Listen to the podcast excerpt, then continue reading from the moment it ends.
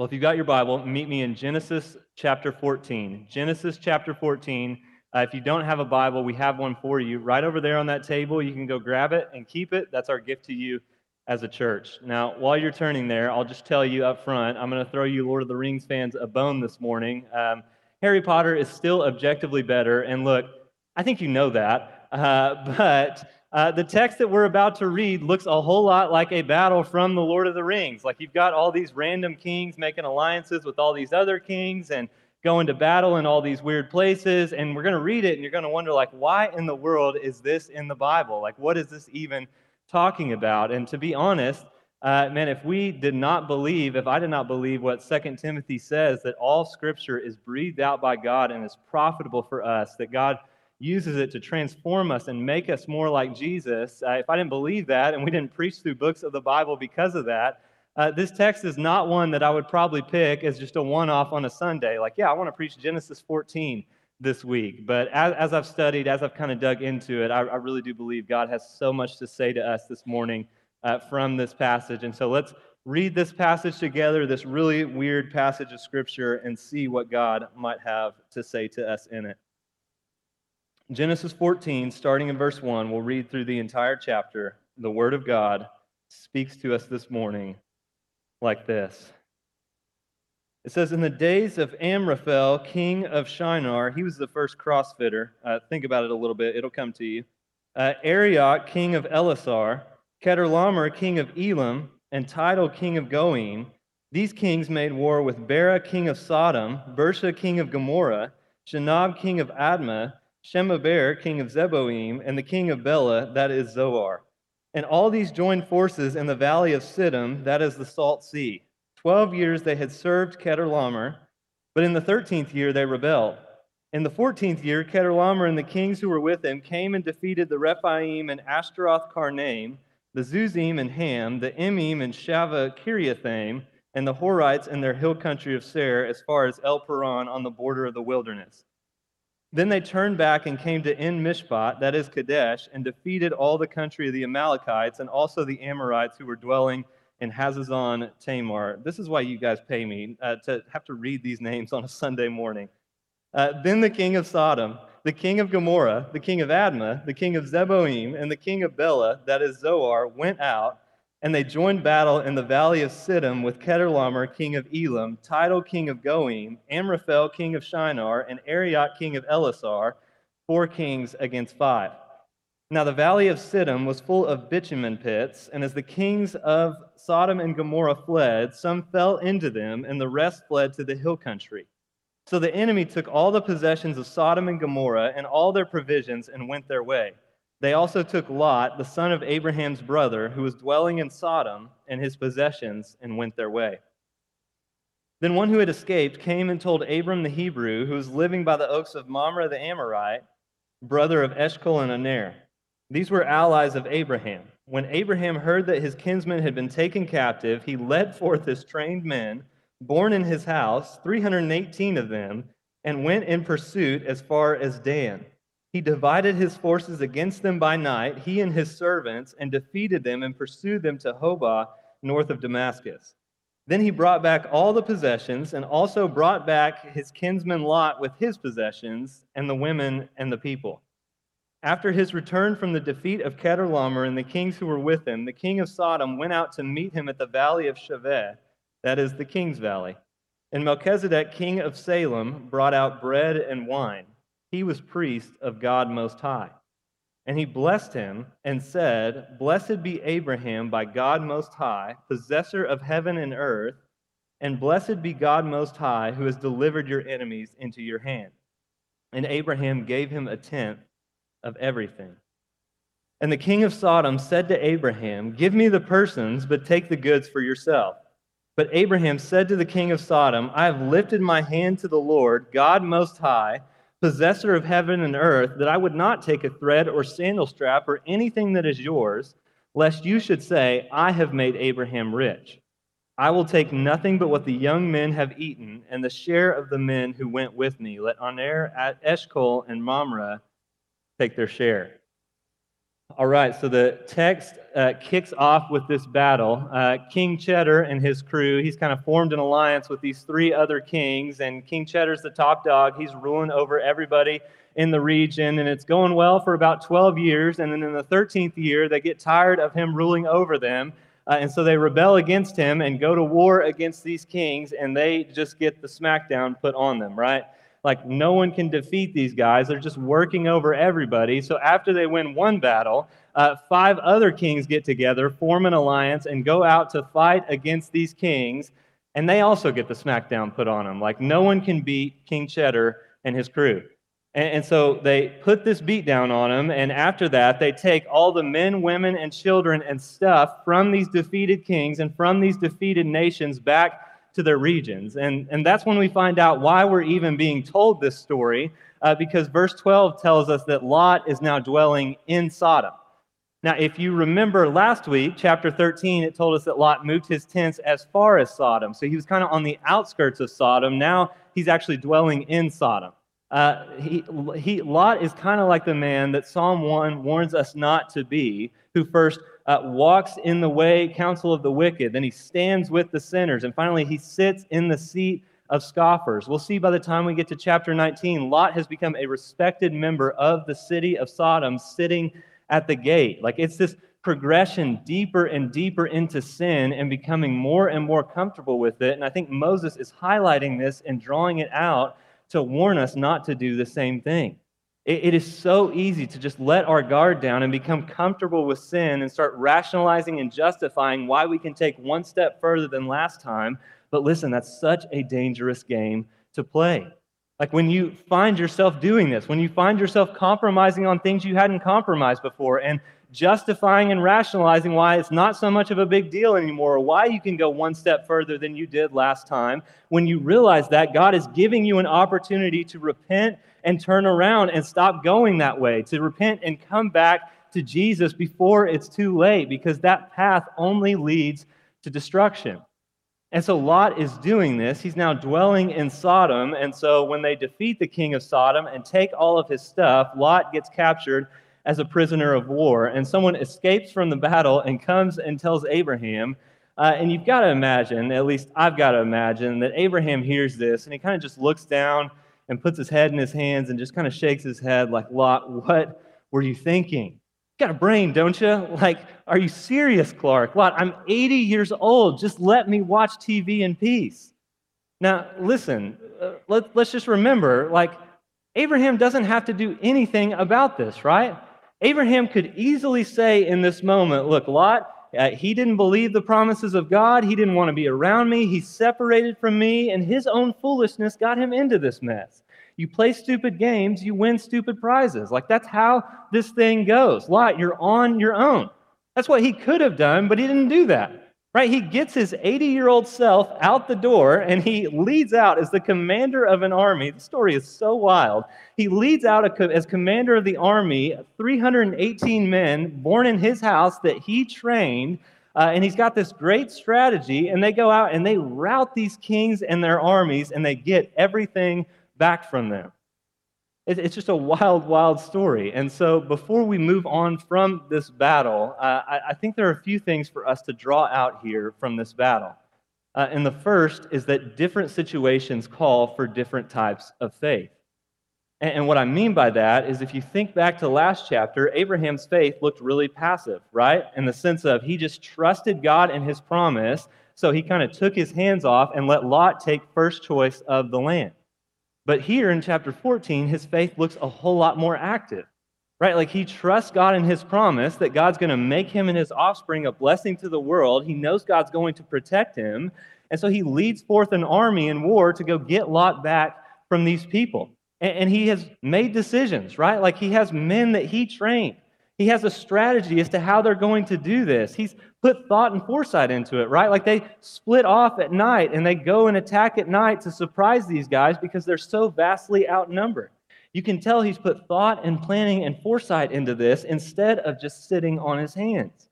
And so walking by faith calls for different things in different situations. I think sometimes we get the idea that real faith in God is always passive. It's always this kind of let go and let God like Abraham's was in chapter 13, but this is showing us that that isn't the case.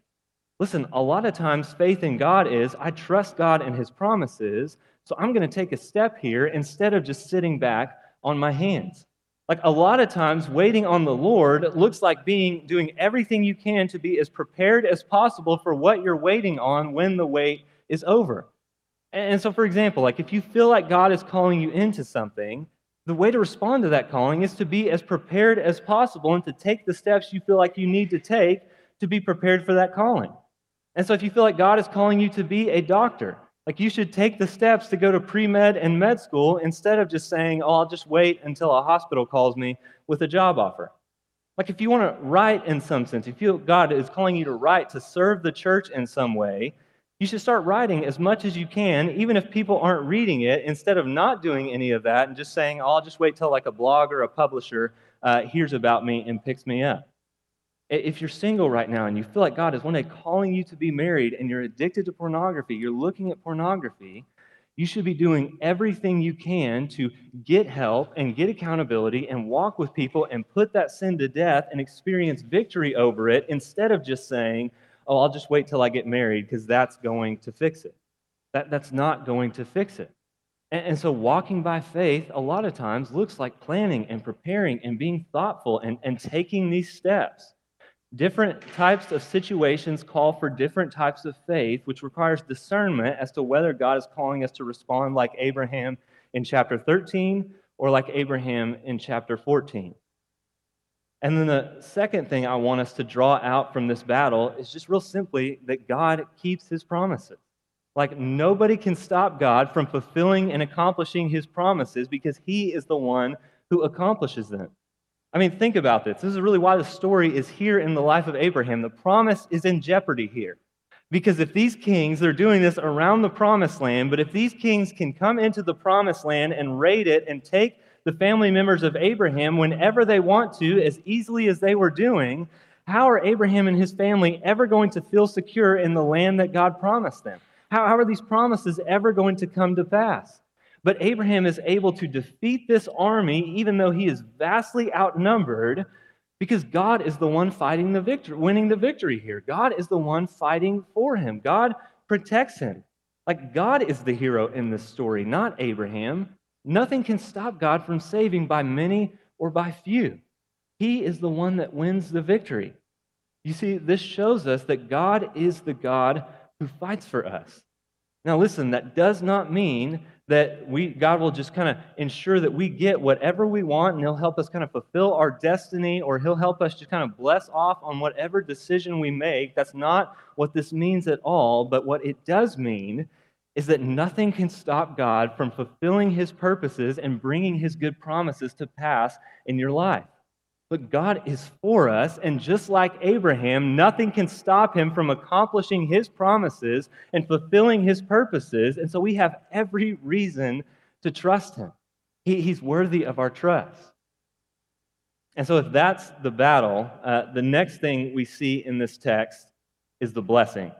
Uh, after Abraham fights this battle and he wins and brings all this stuff back, he's met by the king of Sodom and by a guy named Melchizedek. And, and this is where things get a little bit weird.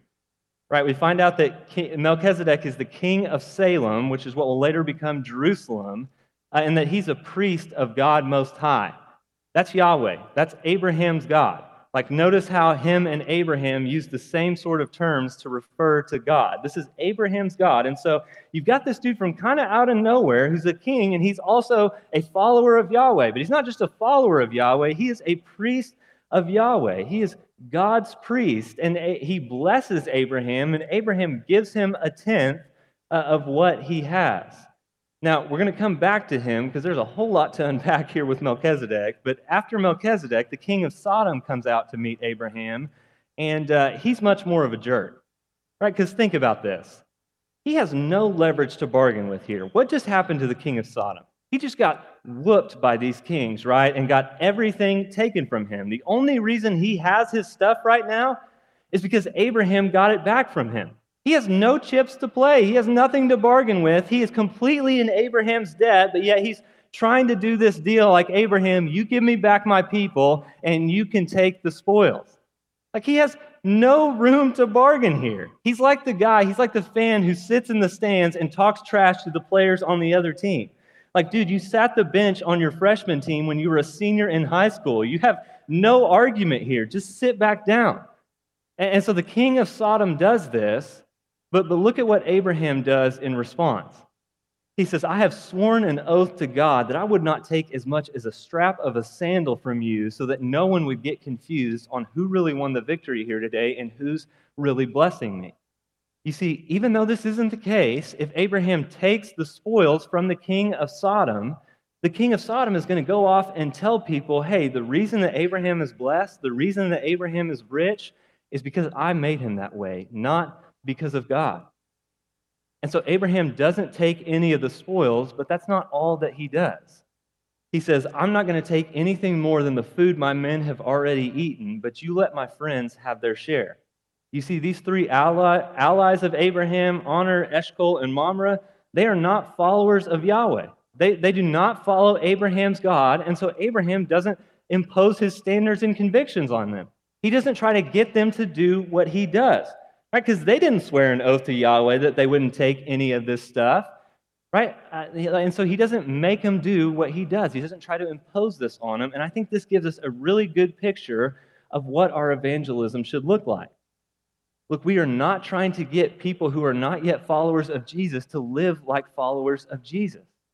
We are not trying to impose our morality on them because our goal is not to make people moral. There are a lot of really good moral people who are going to go to hell because they don't believe in Jesus. Our, our goal is to point people to Jesus, to show people Jesus, because if they believe in Jesus and He saves them, they will change. Their lives will look different. And Abraham understands this, so he doesn't try to impose his convictions on them. He just lives out his faith in front of them. I mean, think about how countercultural what Abraham just did here had to have been. They just won this epic victory and got all these spoils back, and yet he's not going to take any of it? Like, who does that? I'll give you a hint. No one in this time would have done that. You think that doesn't provoke some conversations among Abraham and his friends eh, when they're like, hey, Abraham, you earned this stuff. This is yours. Why are you not taking this?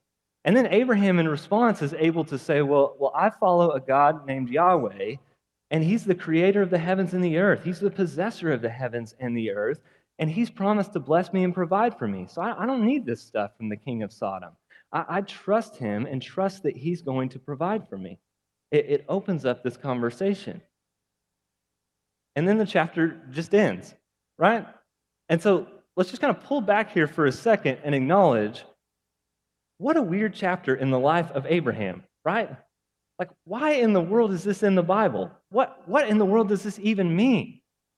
Right, well, the good news uh, is that the Bible is not humanity's best thoughts about God. The Bible is God's word to us.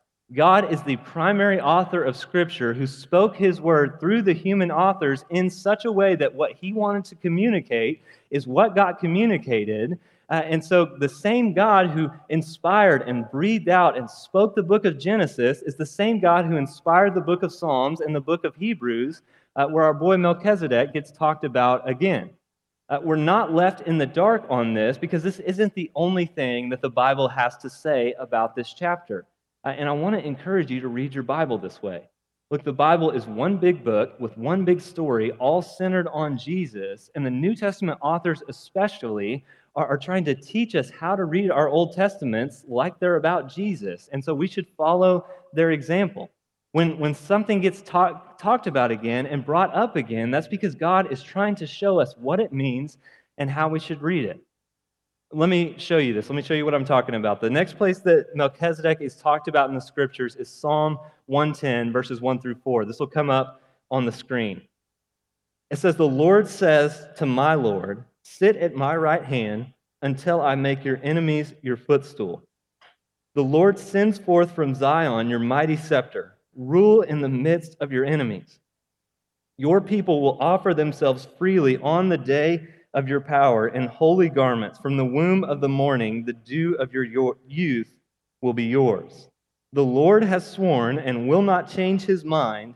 You are a priest forever after the order of Melchizedek. So David says that Yahweh, the Lord, says to his Lord that he will make him a king and a priest after the order of Melchizedek, that he'll be like Melchizedek.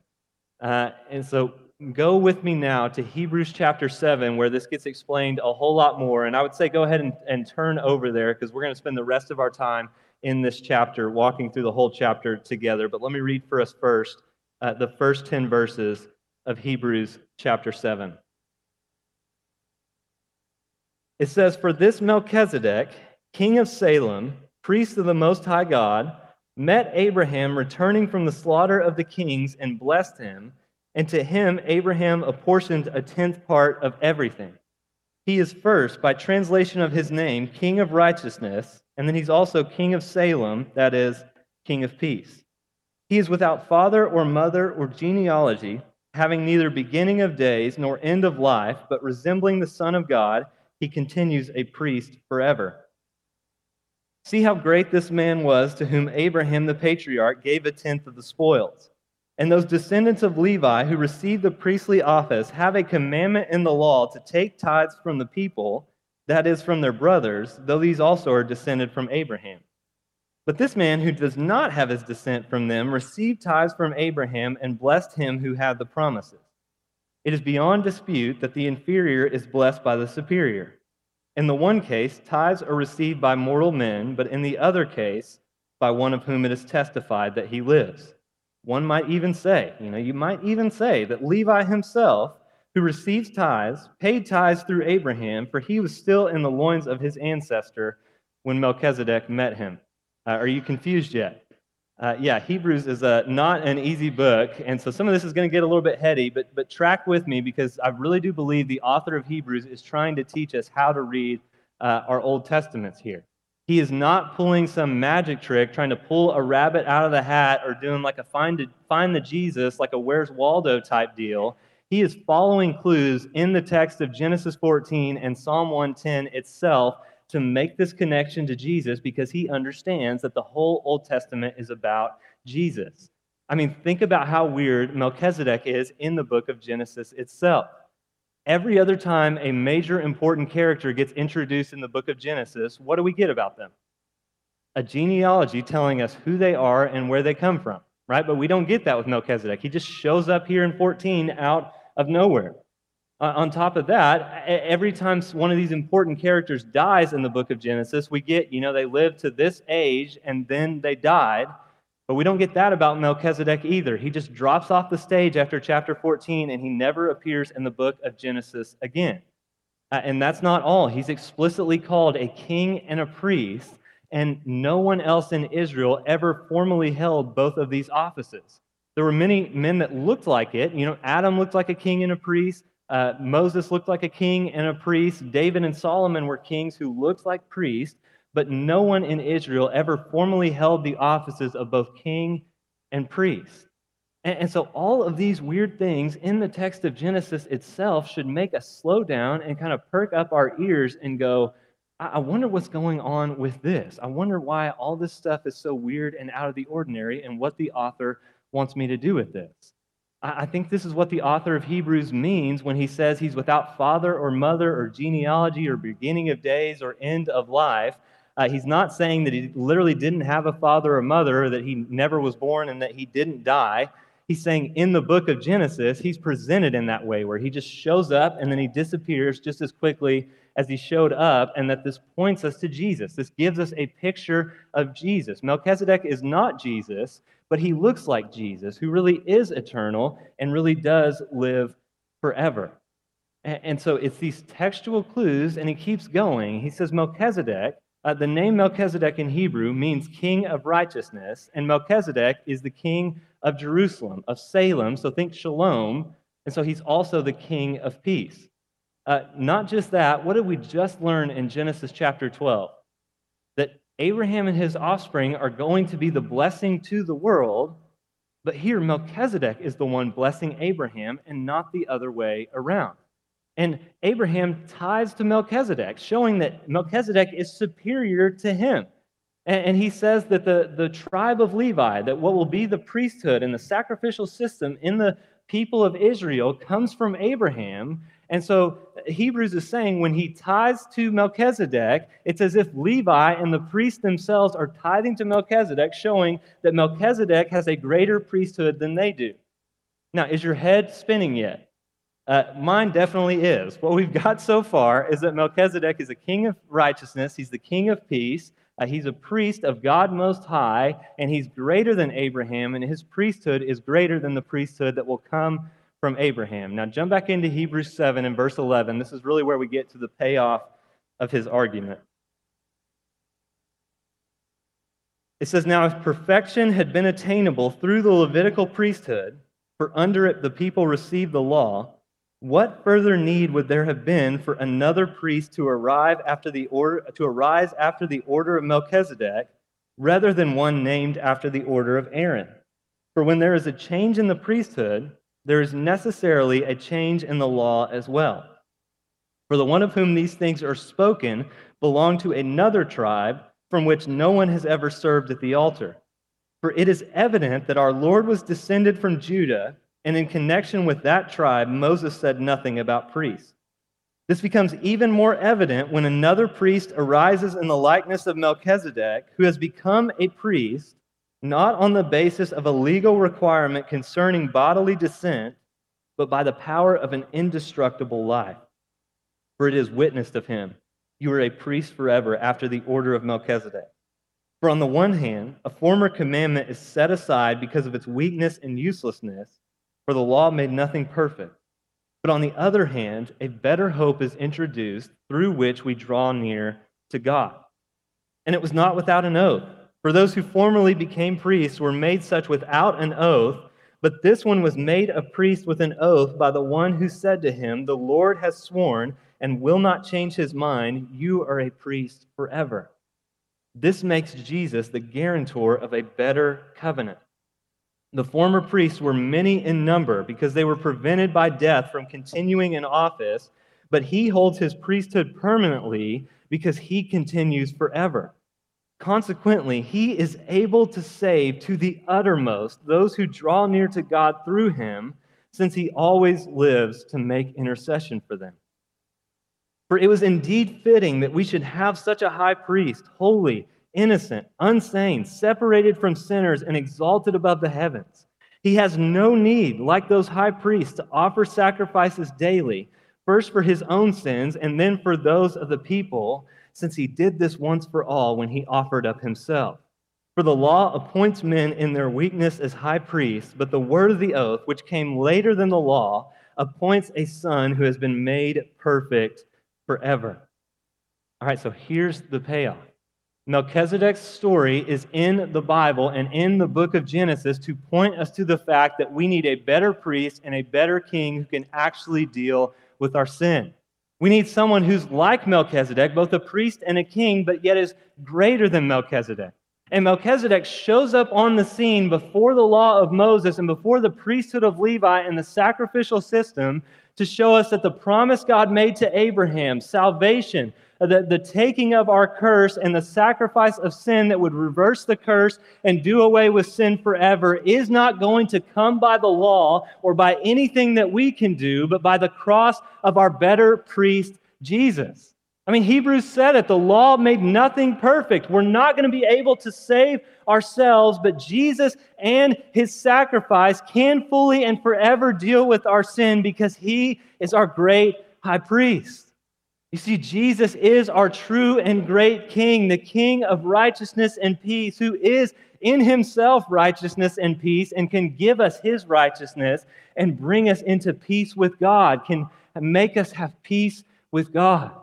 And Jesus is our great high priest, the high priest who didn't just make a sacrifice, he became the sacrifice. He offered himself up once and for all to pay for all of our sins, past, present, and future. He died for our sins, and then he didn't stay dead. He defeated death, rose from the dead, and now he lives forever to intercede for us and serve as our king and our priest on the basis of his indestructible resurrection life.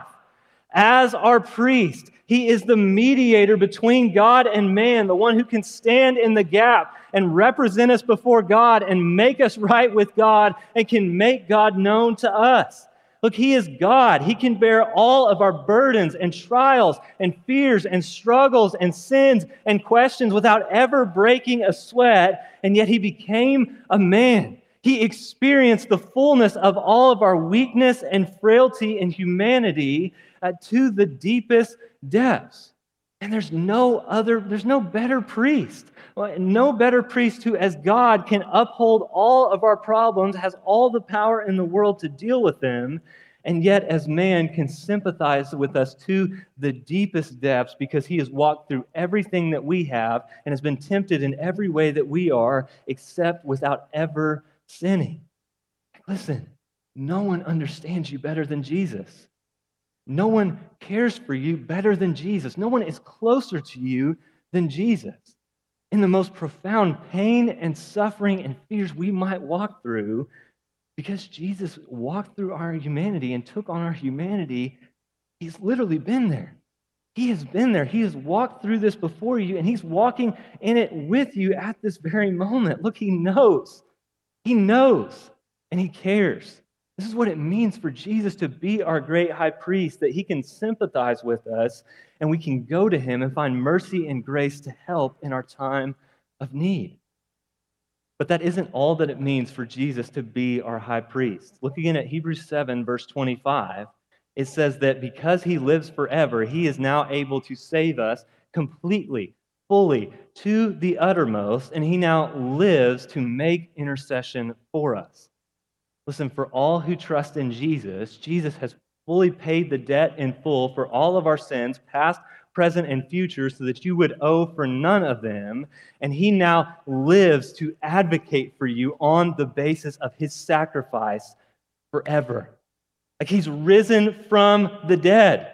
No one can take him off the throne. No one can remove him as priest. No one can take away his sacrifice no one can stop him from advocating for us, from saying, No, I paid for that sin. He's mine. She's mine.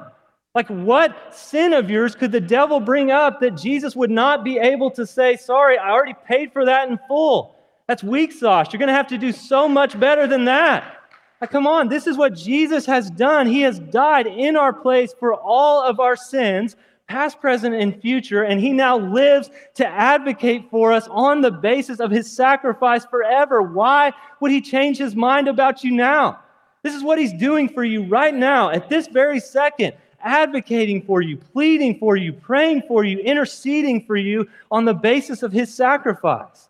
And this incredible reality is why we sing these glorious truths, like when Satan tempts me to despair and he tells me of the guilt within. Well, upward I look and I see him there who made an end of all my sin.